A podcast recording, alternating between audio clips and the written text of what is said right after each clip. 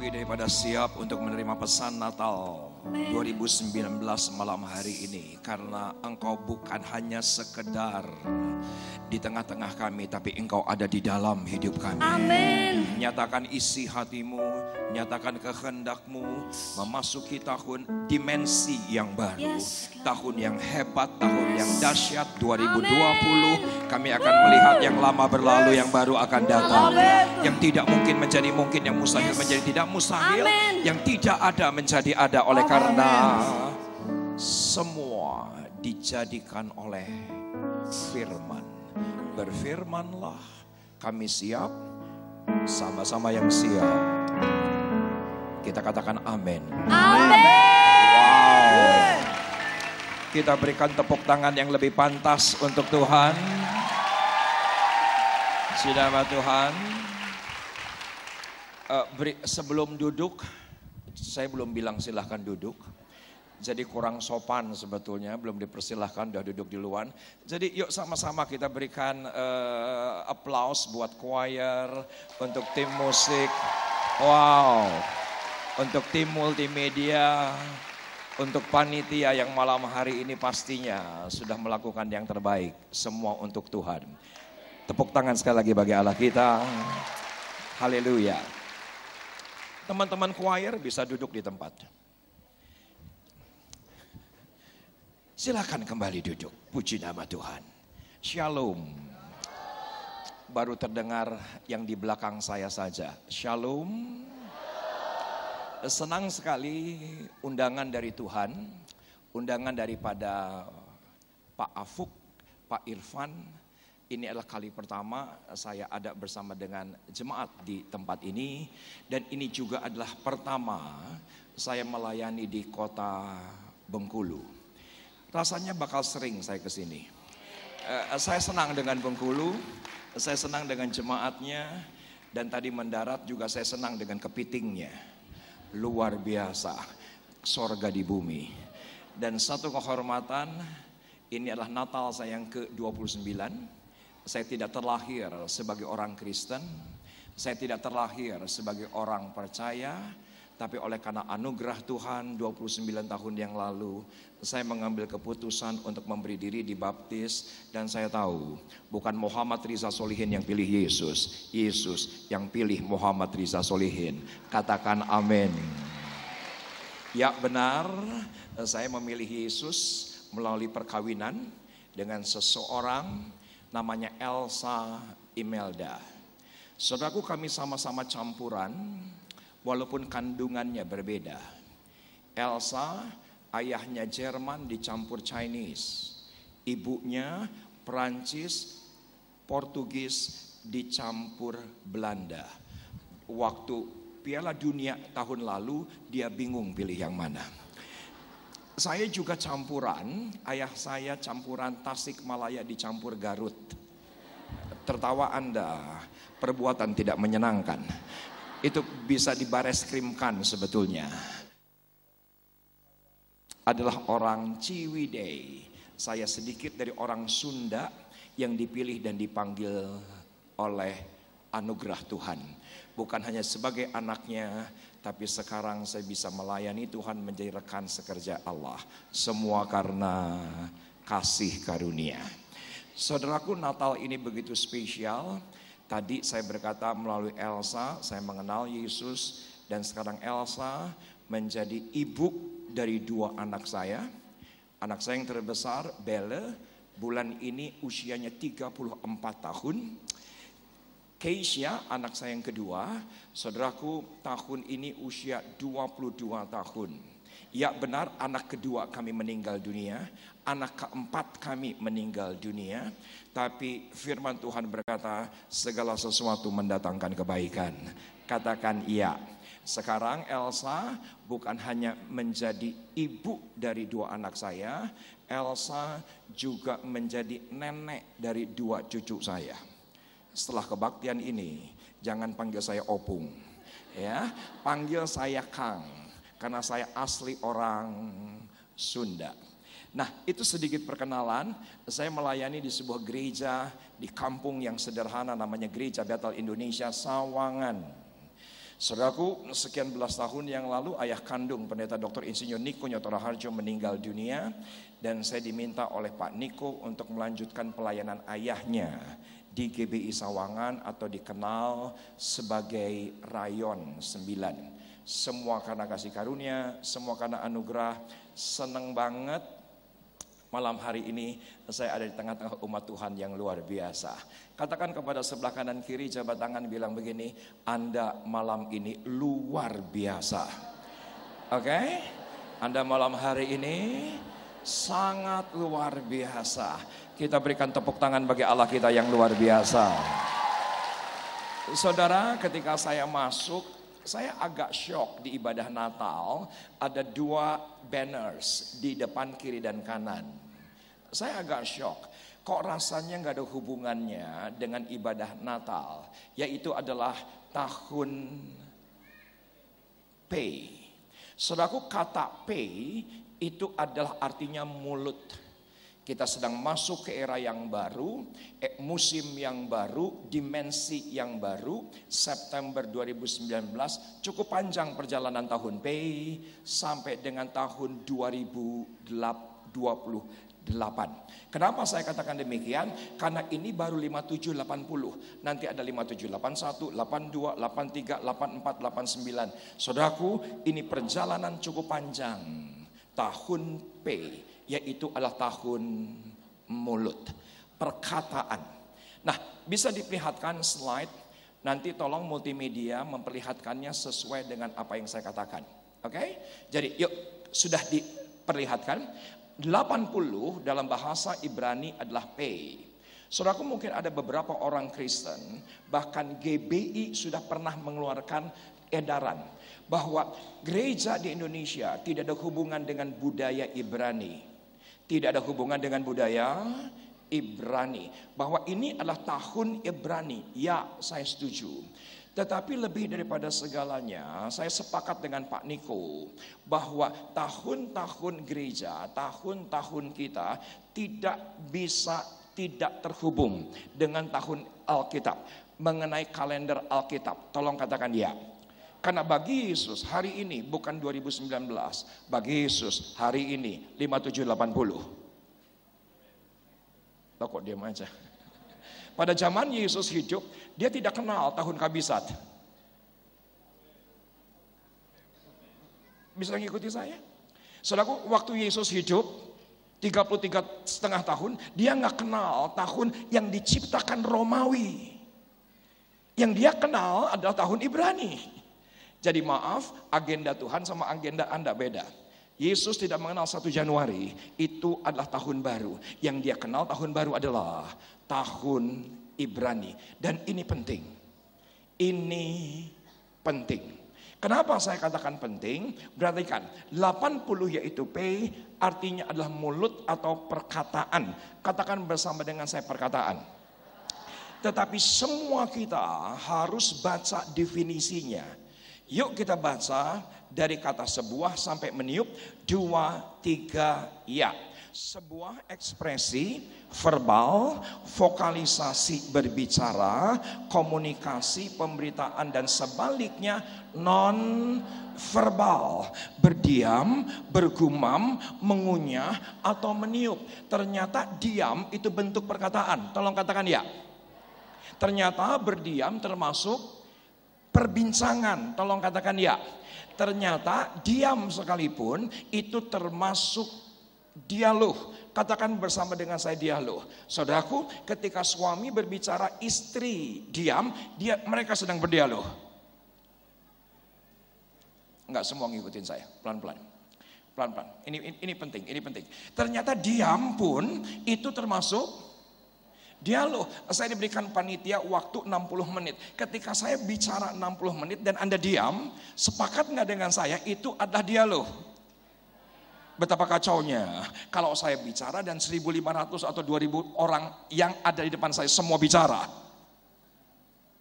Akan menjadi kekacauan sendiri dan ibadah ini tanpa artinya. Nah, yuk kita lihat kebenaran dalam Alkitab. Kita lihat Lukas 1 ayat yang ke-26 sampai dengan ayat yang ke-29. Demikian firman Tuhan. Dalam bulan yang keenam, Allah menyuruh malaikat Gabriel pergi ke sebuah kota di Galilea bernama Nazaret. Bagi Anda yang biasa mencatat, silahkan mencatat. Ternyata saya selidiki sejarah saudaraku Nazaret pada zaman Yesus hanya berpenduduk 200 orang. Berapa? Dan ternyata Bethlehem yang terkecil di Efrata, saudaraku penduduknya pada zaman itu hanya 100 orang. Kenapa? Kecil. Tapi sepakat nggak dengan saya, Nazaret dikenal dunia hari ini. Bethlehem dikenal dunia hari ini. Oleh karena apa? Sang Juru Selamat lahir. Tolong katakan ya. Saudaraku, kota yang kecil tetapi karena ada juru selamat. Maafkan saya, saudaraku lebih daripada segalanya, kita malam hari ini berharap ketemu Tuhan, bukan ketemu artis. Hah? Kita ketemu Yesus, bukan ketemu manusia. Maaf, yang membuat terkenal Bethlehem bukan manusia, tapi Tuhan. Yang membuat yang namanya Nazaret dahsyat. Dunia mengenalnya padahal pada zaman itu penduduknya hanya 200 orang. Saudaraku kenapa? Karena sang juru selamat lahir. Saudaraku jadikan malam hari ini malam penting bagi Yesus. Bukan untuk siapa pun. Perhatikan ayat yang ke-27 kepada seorang perawan yang bertunangan dengan seorang bernama Yusuf dari keluarga Daud. Nama perawan itu Maria. Yuk sama-sama kita baca ayat yang ke-28 sampai dengan ayat yang ke-29. Kita temukan di sini adalah self dialogue. Dua, tiga, ya. Ketika malaikat itu masuk ke rumah Maria, ia berkata, Salam, hai engkau yang dikaruniai, Tuhan menyertai engkau. Maria terkejut mendengar perkataan itu lalu bertanya di dalam hatinya, apakah arti salam itu? Siapa yang setuju dengan saya dengan memperhatikan ayatnya dengan cermat bahwa ternyata ketika itu Maria diam. Ekonon cicing wae. Setuju nggak dengan saya? Maria ketika itu diam. Ya, tidak ada suara. Dia bergumam. Dan ternyata P bukan hanya vokal, P bukan hanya verbal, tapi ternyata P juga adalah non verbal. Nah, yang menentukan menurut saya justru yang non verbal. Tolong perhatikan apa yang saya katakan. Fokus Tuhan bukan yang kelihatan, fokus Tuhan yang tidak kelihatan, fokus Tuhan bukan yang terdengar, fokus Tuhan justru yang tidak terdengar. Dan saya memberanikan diri berkata, Alkitab kita didominasi dengan non-verbal seperti Maria ketika itu. Tidak ada suara, tidak ada vokal, tapi dia bicara dalam hatinya. Saya berikan istilah ini adalah self talk. Katakan bersama dengan saya self talk. Tolong perhatikan, tolong perhatikan. Ketika Daud berkata, hai jiwaku pujilah Tuhan. Sepakat nggak dengan saya dia sedang berbicara dengan dirinya? Sepakat dengan saya ketika Yunus berbicara bukan berbicara sama ikan. Sepakat dengan saya ketika uh, Salomo bergumam dicatat itu kitab Amsal. Sepakat dengan saya ketika Daud bergumam, ngomong sama dirinya sendiri, dicatat. Itu kitab Mazmur.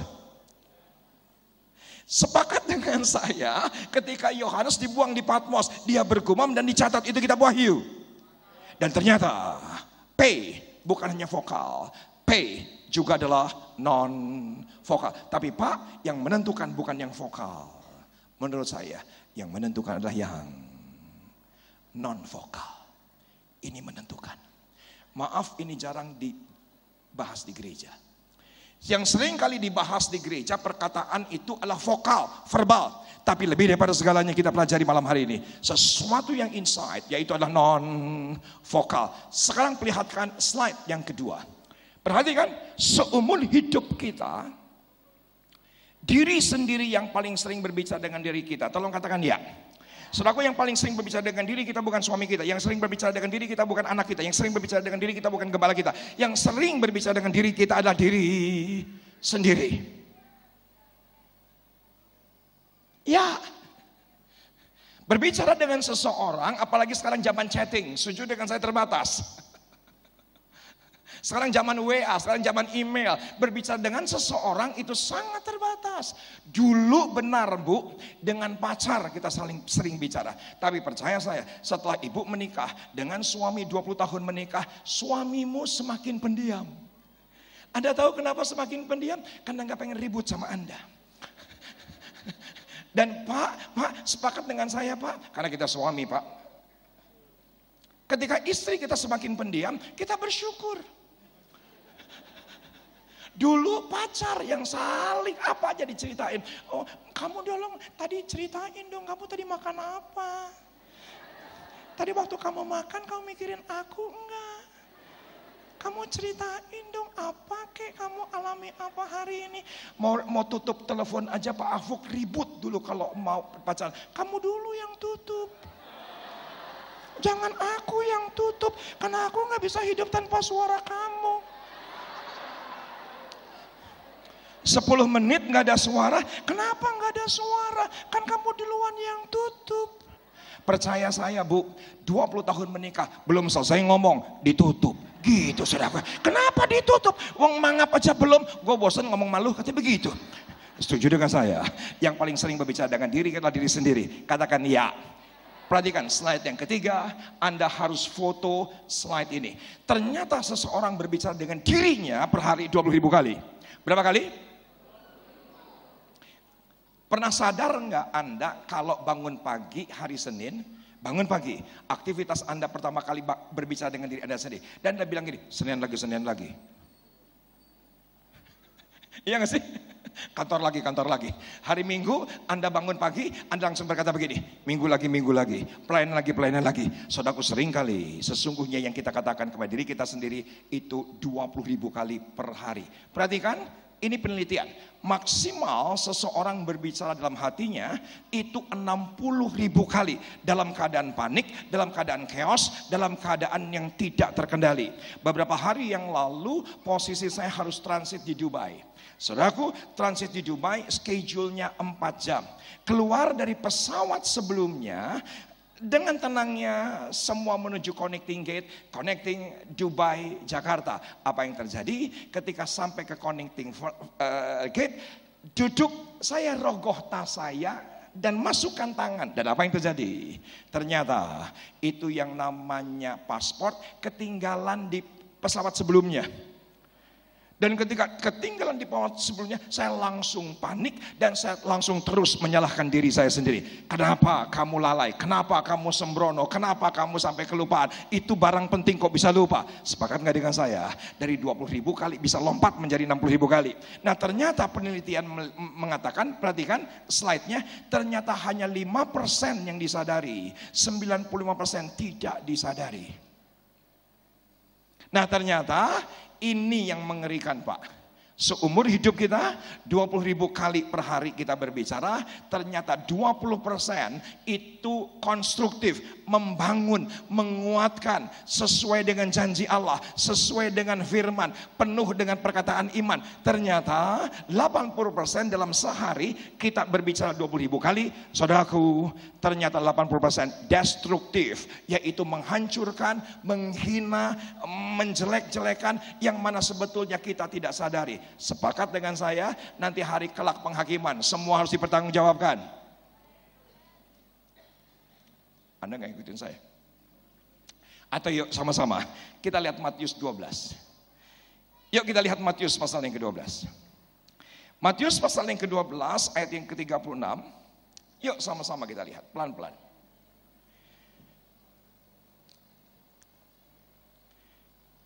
Sudah ada? Tetapi Aku berkata kepadamu, setiap kata sia-sia yang diucapkan orang harus dipertanggungjawabkan pada hari penghakiman. Pak, Bu, ternyata yang harus dipertanggungjawabkan bukan hanya yang verbal, tapi juga yang non verbal. Betul, Pak? Kenapa? Perhatikan ayat yang ke-37. Karena menurut ucapanmu engkau akan di Benar kan? Dan ucapanmu pula engkau akan dihukum. Ternyata Amsal bilang, hidup mati kita ditentukanlah lidah. Katakan ya. Yakobus berkata, Anda dan saya sempurna oleh karena lidah. Ternyata yang menentukan adalah apa yang kita katakan dan yang verbal maupun juga yang non verbal. Pak, saya tidak tahu apa yang Anda katakan kepada diri Anda detik ini. Saya tidak tahu, tapi Tuhan tahu. Pelan pelan pelan pelan pelan pelan pelan pelan pelan. Saya tidak tahu apa yang Anda katakan detik ini. Tapi Tuhan tahu. Dan sepakat nggak dengan saya jejak digital daripada apa yang Anda katakan kepada diri Anda, semua tercatat. Semua tercatat dan harus dipertanggungjawabkan. Justru malam ini akan menjadi malam yang sangat menentukan bagi Anda dan saya. Kenapa? Biar Tuhan murnikan kembali, basuh kembali semua apa yang pernah kita katakan salah kepada diri kita. Dan kita menjadi manusia yang baru dan Anda siap masuk dalam dimensi yang baru. Karena dimensi yang baru sesungguhnya Anda sendiri yang menciptakan. Katakan ya. Yang menciptakan siapa? Anda sendiri. Karena dari sisi Tuhan, Tuhan bilang apa? Sudah selesai. Dosa sudah selesai. Penderitaan sudah selesai. Pen Pengkhianatan sudah selesai, kemiskinan sudah selesai, semua sudah selesai. Sekarang Anda tinggal ciptakan semua yang baik, semua yang benar tergantung dari apa yang Anda katakan kepada diri Anda sendiri. Tepuk tangan bagi Tuhan. Tepuk tangannya fals. Berikan tepuk tangan yang lebih pantas bagi Allah kita. Yuk kita akan lihat satu bagian. Lukas 6 ayat yang ke-6. Lukas 6 ayat yang ke-6. Kita lihat. Pada suatu hari sabat lain, Yesus masuk ke rumah ibadat. Lalu mengajar, di situ ada seorang yang mati tangan kanannya. Semua Anda harus mengerti di hari sabat ada 38 larangan. Berapa? Berapa Bu? Di hari sabat ada 38 larangan, maka yang lumpuh pun 38 tahun. Dan Tuhan menyembuhkan yang lumpuh di hari sabat. Karena Tuhan adalah Tuhan hari sabat. Itu konteks teologianya. Nah perhatikan ayat yang ketujuh. Yuk sama-sama baca. Dua, tiga, ya. Ahli-ahli Taurat dan orang-orang Farisi mengamat-ngamati Yesus. Kalau-kalau ia menyembuhkan orang pada hari sabat supaya mereka dapat alasan untuk mempermasalahkan dia. Saudaraku lihat foto, uh, slide ini dan Anda silahkan foto slide ini. Pikiran, hati, perasaan kita tidak pernah sepi. Tolong katakan ya. Hah? Hati, perasaan, pikiran kita tidak pernah sepi. Saudaraku, tadi perjalanan saya dari Cengkareng menuju ke Bengkulu satu jam 15 menit. Saudaraku saya duduk sendirian, mau tidur nggak bisa, mau baca buku nggak bisa. Tapi tolong perhatikan, walaupun saya sendirian satu jam 25 menit. Saudaraku, pikiran hati saya tidak pernah sepi. Saya punya hobi berenang pak. Saya punya hobi berenang, saudaraku eh, kalau saya berenang 30 menit, pikiran hati perasaan nggak pernah sepi. Isinya adalah dialog demi dialog Perhatikan kembali ayat yang ke-8 dari Lukas 6. Yuk kita lihat Lukas 6 ayat yang ke-8. Tetapi belum semua. Tetapi ia mengetahui pikiran mereka. Jadi pikiran daripada ahli Taurat yang berkecamuk. Pikiran daripada orang Farisi yang sedang berkecamuk. Tuhan tahu. Pikiran yang sedang Anda pikirkan detik ini Tuhan tahu. Dan ternyata pikiran kita nggak pernah sepi pak. Hati kita nggak pernah sepi. Perasaan kita nggak pernah sepi. Saudaraku, Anda harus lihat slide berikut ini. Kata pikiran dalam bahasa Yunani. Terlambat yang terlambat ya. Ternyata kata pikiran menurut bahasa Yunani itu menggunakan kata dialogismos. Katakan bersama dengan saya dialogismos. Dan perhatikan, yuk yuk yuk sepakati bahwa dialogismos adalah kata dasar dari dialog. Ternyata pikiran dalam bahasa Ibrani adalah Dialog. Dan perhatikan apa arti dialogismos menurut bahasa Yunani. Artinya diskusi, Pak. Yang paling sering diskusi dengan diri kita diri sendiri. Apa arti dialogismos? Yaitu adalah debat. Sepakat nggak dengan saya? Yang paling sering, sering debat dengan diri kita diri sendiri. Bahkan bukan hanya debat Pak, ternyata perhatikan, yaitu adalah dispute, berselisih. Kenapa banyak orang sulit tidur? Sederhana, sederhana. Karena dia berselisih dengan dirinya. Nggak selesai-selesai, nggak ada yang menang. Dan akhirnya jam 2 subuh.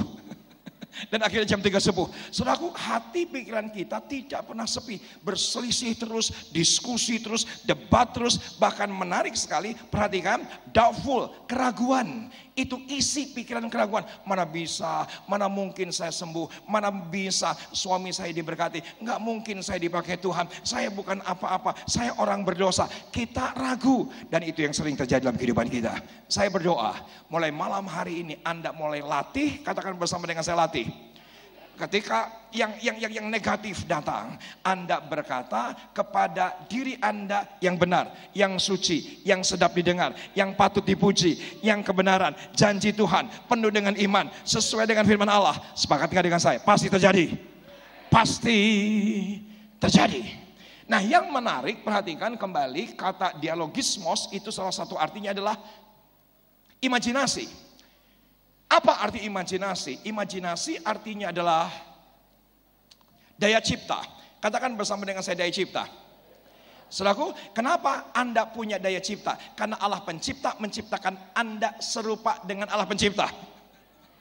Dan sepakat dengan saya, Anda punya kuasa mencipta. Saudaraku, saya sambil khotbah begini, pikiran saya lagi melayang-layang nih. Dan saya tahu, Tuhan tahu. Saya sedang menciptakan duren. Tadi diinformasikan belum musim, tapi saya ciptakan tetap bahwa nanti malam saya selesai khotbah, saya akan cari durian dan pasti dapat manis. Karena saat masih ada di Bengkulu. Walaupun belum musim. Saya tahu ada di antara Anda sedang mengimajinasikan ayam bakar. Pasti jadi nanti jam 10. ada di antara Anda yang sedang mengimajinasikan mie goreng. Pasti jadi karena Anda punya kuasa untuk mencipta. Perhatikan kebenaran ini. Matius pasal yang ke-9. Perhatikan kebenaran ini. Matius pasal yang ke-9. Matius pasal yang ke-9 perhatikan Yesus ketika itu ada di Kapernaum dia dihadang oleh Yairus. Siapa Yairus?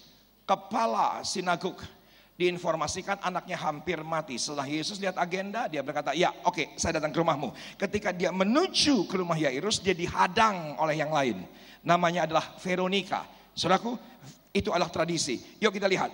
Ayat yang ke-20 dari Matius pasal yang ke-9. Pada waktu itu, seorang perempuan yang sudah 12 tahun lamanya menderita, pendarahan maju mendekati Yesus dari belakang. Dan menjamah jumbai jubahnya. Yuk sama-sama baca, termasuk yang di belakang, yang termasuk yang ada di sebelah kanan, yang memenuhi tempat uh, overflow. Dua, ayat yang ke-21, tiga, iya.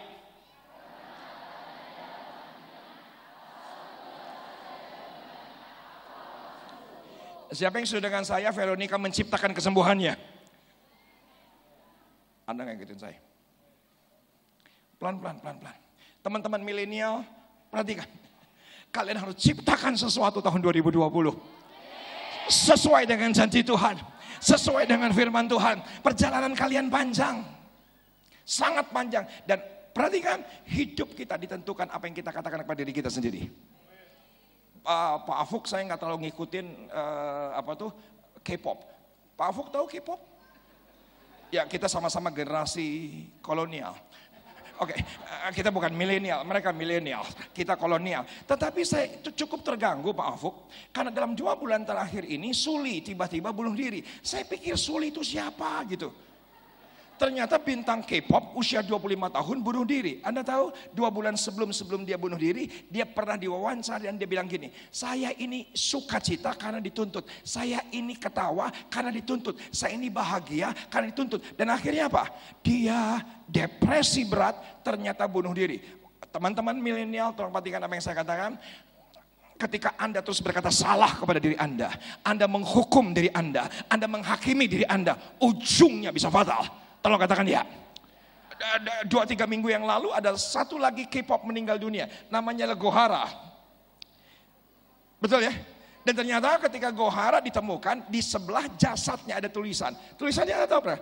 Usia 29 tahun, cantik, punya masa depan hebat. Tapi ternyata Gohara tulis note di sebelah jasadnya. Dia khawatir akan masa depannya. Saudaraku, ketika Anda berkata salah kepada diri Anda, akibatnya fatal. Saudaraku, saya akan katakan satu firman yang kuat. Tolong perhatikan. Kita mengasihi karena Tuhan terlebih dahulu mengasihi kita. Tolong katakan ya. Kita mengasihi karena Tuhan yang terlebih dahulu mengasihi kita. Jadi yang saya mau ingin katakan kepada Anda, Anda harus katakan benar, Anda harus katakan firman Tuhan, Anda harus katakan janji Tuhan, Anda harus katakan semua yang baik. Kenapa? Itu sebagai bentuk kita mengasihi diri kita sendiri.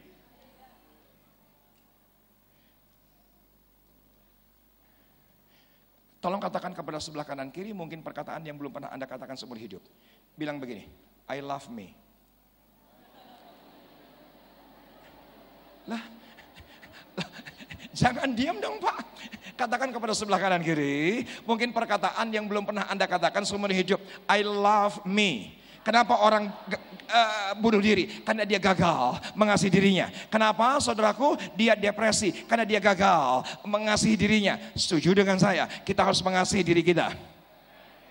Perhatikan, perhatikan. Yesus pernah ditanya begini Pak, apa isi hukum Taurat? Isinya adalah kasihlah Tuhanmu dengan segenap hatimu, dengan segenap kekuatanmu, dengan segenap akal budimu. Itu hukum yang pertama. Tapi ada hukum yang kedua, kasihilah sesamamu seperti Anda gagal mengasihi diri, Anda Anda pasti gagal mengasihi Tuhan. Ekonon cicing Pelan pelan pelan pelan. Kegagalan kita mengasihi diri kita sendiri membuat kita gagal mengasihi sesama. Saya 20 tahun narkoba. Saudaraku, saya terikat narkoba 20 tahun. Usia 12 tahun saya sudah ngedar ganja. Usia 12 tahun saya sudah ngedar rohipno. Usia 12 tahun saya sudah ngedar demolit.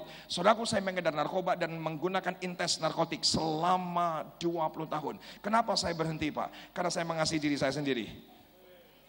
Dan oleh karena itu, saya bisa mengasihi Tuhan. Dan oleh karena itu, saya bisa mengasihi sesama. Saya terus mengatakan yang baik, yang benar, yang suci, yang sedap didengar dalam kehidupan saya. Agar apa yang saya katakan itu yang Tuhan buat. Tolong lihat tangan saya, yang sudah lihat katakan ya. Yang sudah lihat tangan saya katakan ya. Anda dari tadi lihat kaki saya terus. Anda jangan hakimi apakah saya pakai kos kaki atau tidak. Oke, kan, kan dari tadi Anda lihat dari ke bawah terus. Tolong lihat tangan saya, yang sudah lihat katakan ya. Tuhan kita bukan di sana, Tuhan kita di sini. Berat, berat, berat, berat, berat. Enggak, pengajaran gereja kadang-kadang gini, oh Tuhan di tempat tertentu, ibadah tertentu, di jam tertentu, di lagu tertentu. Maaf, Tuhan kita bukan di sana. Tuhan kita di sini. Dan ketika Anda mengatakan yang benar kepada diri Anda, Anda sedang menolong diri Anda sendiri. Dan menurut saya itu adalah doa. Dan menurut saya itu adalah doa. Selaku 20 hari terakhir ini, saya harus terbang kira-kira ke 8 kota. Percaya saya, saudaraku saya harus terbang dengan belasan pesawat terbang dengan belasan penerbangan. Saudaraku tolong perhatikan, semua pengumumannya sama. Sebelum take off pengumumannya apa? Kalau di kabin ini kehabisan oksigen, jangan tolong orang lain dulu. Nah, agak berat. Anda pernah naik pesawat nggak sih?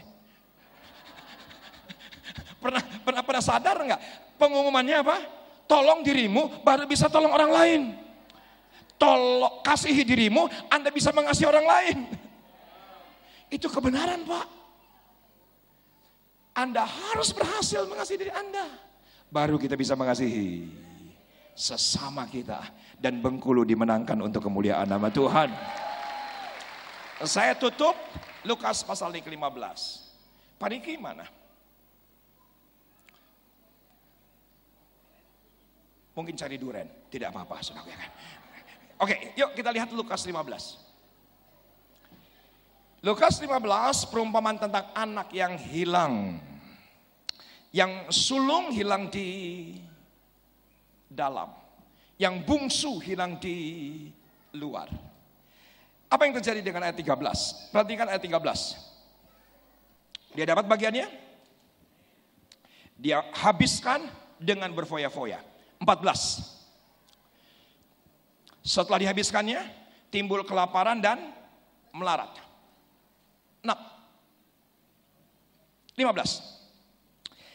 Dia akhirnya terpaksa harus pergi bekerja dan menjaga ladang babinya. 16. Dia ingin makan, ampas babinya pun tidak ada seorang pun yang memberikannya. Yuk sama-sama kita baca ayat yang ke-17. Dua, tiga, ya. Lalu Betapa banyaknya orang upahan bapakku yang berlimpah-limpah makanannya. Tetapi aku di sini mati kelaparan. Siapa yang sepakat dengan saya? Si bungsu nggak ngomong sama babi. Anda kurang pintar. Ah, dia ngomong sama siapa? Nama dirinya sendiri. Dan dari situ pemulihan terjadi.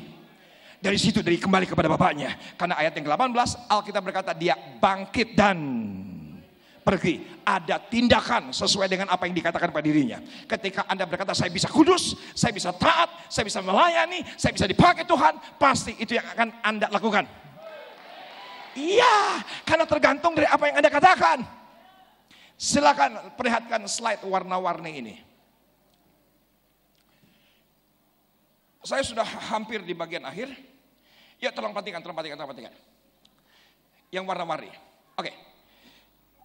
Anda sudah lihat posisi saya berdiri? Pak, Pak, kalau foto kasih kode, ahem gitu. Supaya saya tahan nafas. Ini foto Anda bagus begitu kan? Oke, okay? eh, jadi foto Anda bagus, ya kan? Oke, okay? jadi uh, kalau terus tolong kalau misalnya foto ahem gitu. Supaya, supaya saya sembunyikan sepatu saya nanti di capture masuk pastor install. Oke, okay, itu bahaya karena saya sudah empat foto ada di sana. Saya nggak pengen nambah. Tolong posisi saya berdiri sudah lihat? Yang sudah lihat katakan ya. Anda self talk 20 ribu per hari, 20% membangun, 80% merusak. Itu akan masuk ke pikiran bawah sadar. Nah Pak, sekarang pikiran bawah sadar itu apa? Informasi terus menerus masuk dan terekam. Katakan bersama dengan saya terekam. Anda katai anak Anda bodoh, itu akan masuk ke pikiran bawah sadar, terekam seumur hidup. Bisa ngerti? Anda katakan kepada anak Anda bahwa yang buruk, yang jelek itu akan terekam, itu akan masuk dalam pikiran bawah sadar dan itu terekam seumur hidup. Nah sekarang bayangkan Pak, kalau yang 20 ribu kali yang Anda katakan salah kepada diri Anda. Mengerikan Pak. Mengerikan.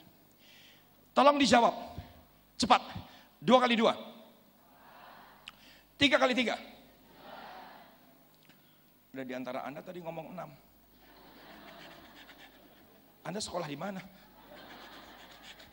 Anda tahu kenapa? Anda bisa jawab dengan cepat dua kali dua empat karena itu sudah terekam. Bayangkan Pak, kalau yang Anda katakan kepada diri Anda 20 ribu kali yang salah, yang merusak, yang menghakimi. Sorry, kelak harus dipertanggungjawabkan pada hari penghakiman. Saya berdoa, mulai malam hari ini, ketika yang datang yang negatif, Anda langsung berkata, dalam nama Yesus saya patahkan. Dalam nama Yesus saya berharga.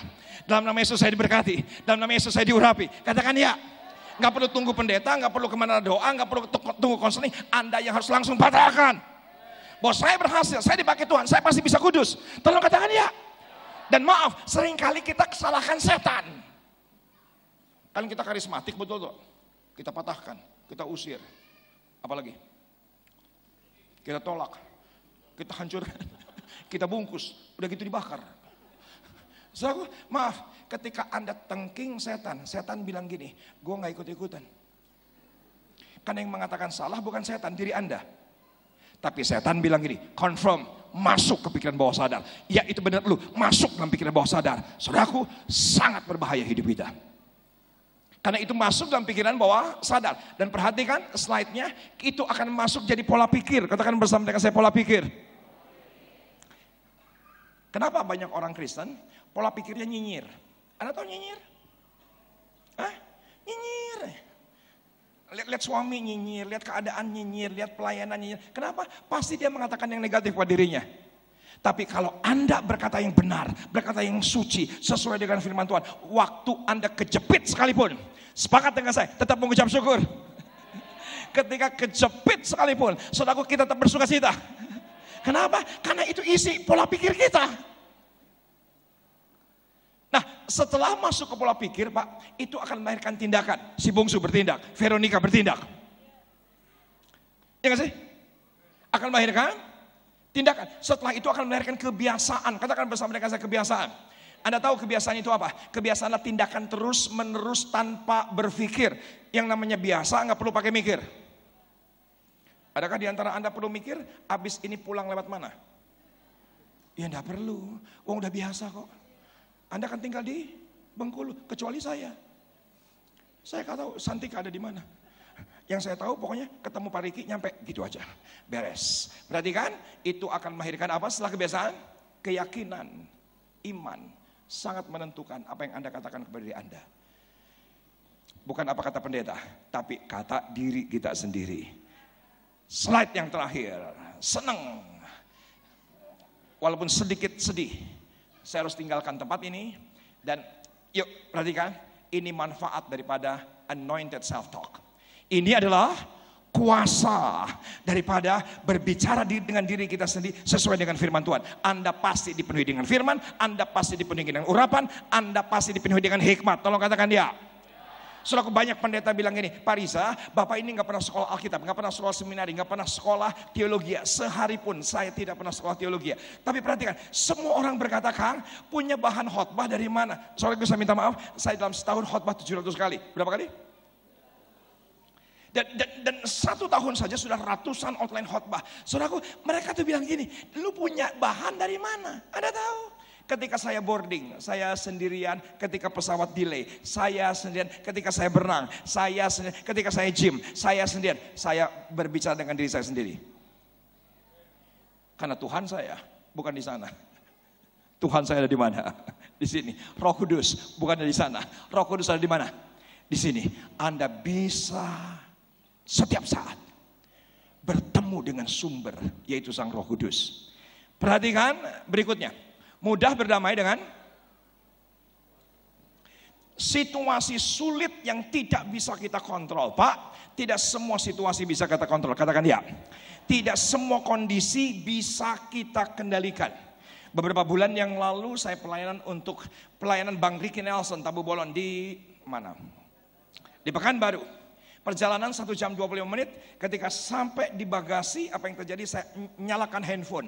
Ketika saya nyalakan handphone, saudaraku tiba-tiba pang ping, pang ping, pang ping, pang ping. Ternyata yang ribut adalah grup WA keluarga. Saya scroll ke atas dan Anda tahu ketika saya scroll ke atas gambarnya adalah cucu saya namanya Kela. Saya saya saya saya kangen Kela malam ini. Boleh saya kangen cucu? Dia lucu banget.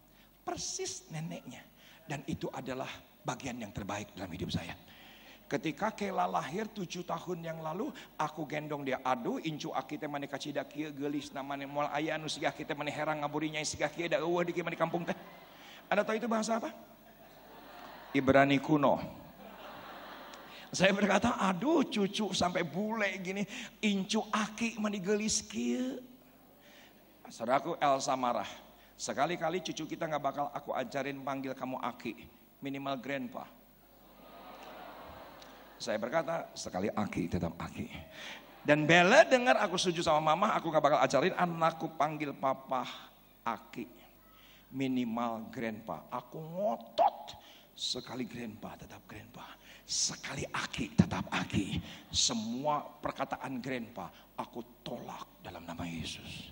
Dan apa yang terjadi? Saya bersyukur cucu saya tidak panggil aku grandpa, tidak panggil aku aki. Dia panggil aku grandki. Luar biasa. Dia membawa damai dalam hidup kami. Dan ketika saya lihat foto Kela siang hari itu ternyata dia keluar dari kelas, kejar temannya jatuh. Tangan kanannya patah dua. Pak, saya di Pekanbaru, Kela ada di Bintaro itu situasi bukan bisa saya kendalikan. Padahal malamnya saya harus on schedule, KKR sekota roh kudus. Tolong perhatikan, tolong perhatikan, tolong perhatikan. Saya di kamar harus berdamai dengan diri saya sendiri. Setuju ya Pak? Kela pasti oke. Okay. Kela pasti sembuh. Bilur-bilur Yesus menyembuhkan. Tapi otak ini Pak berkecamuk. Dokter atau dukun urut. Kan begitu betul enggak? rumah sakit atau Cimande, kan begitu? Padahal setan aja nggak tahu Cimande di mana. Kita yang tahu Cimande di mana. Terus kita salahin setan, nggak bisa. Itu karena kita mengatakan yang salah kepada diri kita. Saya langsung bisa kontrol diri saya. Malamnya lawatan roh kudus luar biasa. Perhatikan slide berikut yang tadi. Mengalahkan stres. Katakan bersama dengan saya mengalahkan stres. Anda tahu di gereja banyak orang stres? Banyak bu. Di gereja banyak orang stres. Saya khotbah 60 menit beberapa wajah Anda stres. Kapan artisnya datang kata begitu kan? Eh, eh, eh, eh. Tamu utama malam hari ini adalah firman. Tamu utama malam hari ini adalah Kristus. Yang membebaskan bukan apa pun. Yang membebaskan bukan siapa pun. Yang membebaskan adalah firman. Katakan ya. Tolong perhatikan, tolong perhatikan, tolong perhatikan. Anda tadi dari rumah semangatnya luar biasa, terus lihat pendetanya nggak pakai kaos kaki, kaki, dan dia bilang gini, ya kaos kaki aja nggak kebeli. Setuju nggak dengan saya? Semangat langsung patah.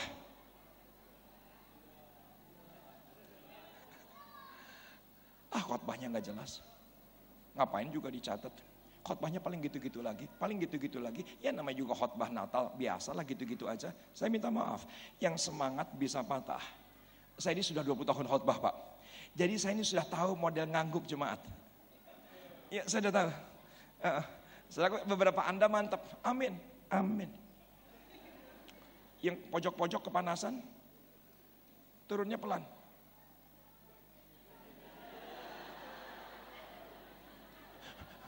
bangunnya cepat banget, itu tidur. Maaf Pak, banyak orang stres di gereja. Pelayanan stres, ibadah stres. Saudaraku Anda harus mengalahkan stres dengan berkata, saya diberkati. Saya pasti ketemu Tuhan. Saya pasti dipulihkan. Tolong katakan ya.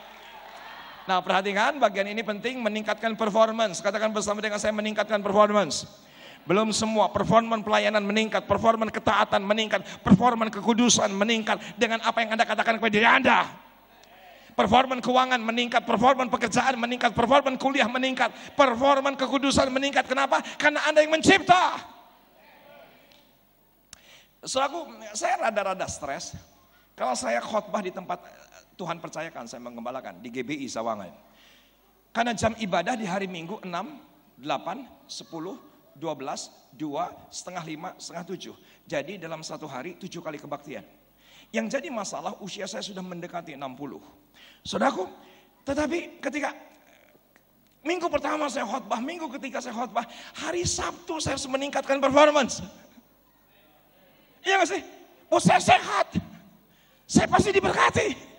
Pasti saya menjadi berkat. Saya harus meningkatkan performance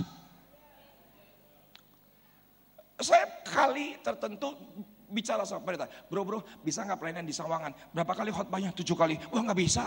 Uang belum dicoba aja udah bilang nggak bisa. Bisa ngerti maksud saya? Kenapa? Karena pasti dia mengatakan yang negatif pada dirinya. Nah sekarang yang punya tangan kanan tinggi angkat, yang punya aja. Ya kalau nggak punya kan saya nggak bisa paksa. Yang punya angkat tinggi-tinggi. Nah sekarang bu, pak, tolong taruh di pundak kiri anda. Taruh di pundak kiri anda, anda tahu? Di pundak kiri anda itu Tuhan desain khusus. Di pundak kiri anda itu ada yang namanya syaraf untuk meningkatkan adrenalin kepercayaan diri. Di mana? Di pundak kiri. Nah sekarang tolong katakan kepada pundak kiri anda, anda bilang gini, saya dikasihi, saya berharga, saya siap masuk tahun dimensi yang baru. Saya berharga, saya menang, suami saya pasti pulang, keluarga pasti pulih. Tolong katakan ya, tolong katakan ya. Nah sekarang ibu-ibu tolong bilang begini, pasti bisa kurus. Nah itu kan penting toh, ya kan? Itu perkataan harus dikatakan setiap pagi bu. Yang yang yang yang jomblo, yang jomblo, yang jomblo bilang begini, yang jomblo yang bilang gini. Minggu depan foto priwet.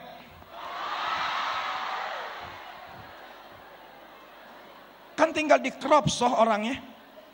Kan gampang tuh tinggal di crop orangnya. Masih apa kek? Katakan kepada sebelah uh, pundak kiri Anda, tahun depan nikah. Oke? Okay? Tanggalnya sudah ada. Orangnya pasti datang. Ya pasti datanglah. Nanti Tuhan kirimkan. Katakan ya. Saya tutup di bagian ini, saya tutup di bagian ini. Saudaraku, ini ini ini khotbah direkam. Ini khotbah direkam.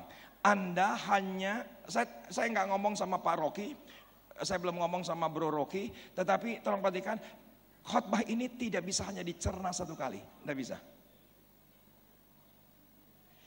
Karena saya yakin seumur hidup Anda belum pernah dengar khotbah soal ngomong sama diri sendiri. Saya, saya sengaja terbang dari Jakarta, tinggalkan keluarga, tinggalkan pelayanan. Karena saya tahu pesan ini berharga untuk Anda. Pesan ini berharga untuk Anda. Karena yang menentukan hidup kita adalah apa yang kita katakan kepada diri kita sendiri. Katakan ya. Karena dari sisi Tuhan, Tuhan sudah berkata penderitaanmu sudah selesai. Dosamu sudah selesai. Ketidaktaatanmu sudah selesai. Dan yang terakhir saya tutup. Pergi. Saya tutup.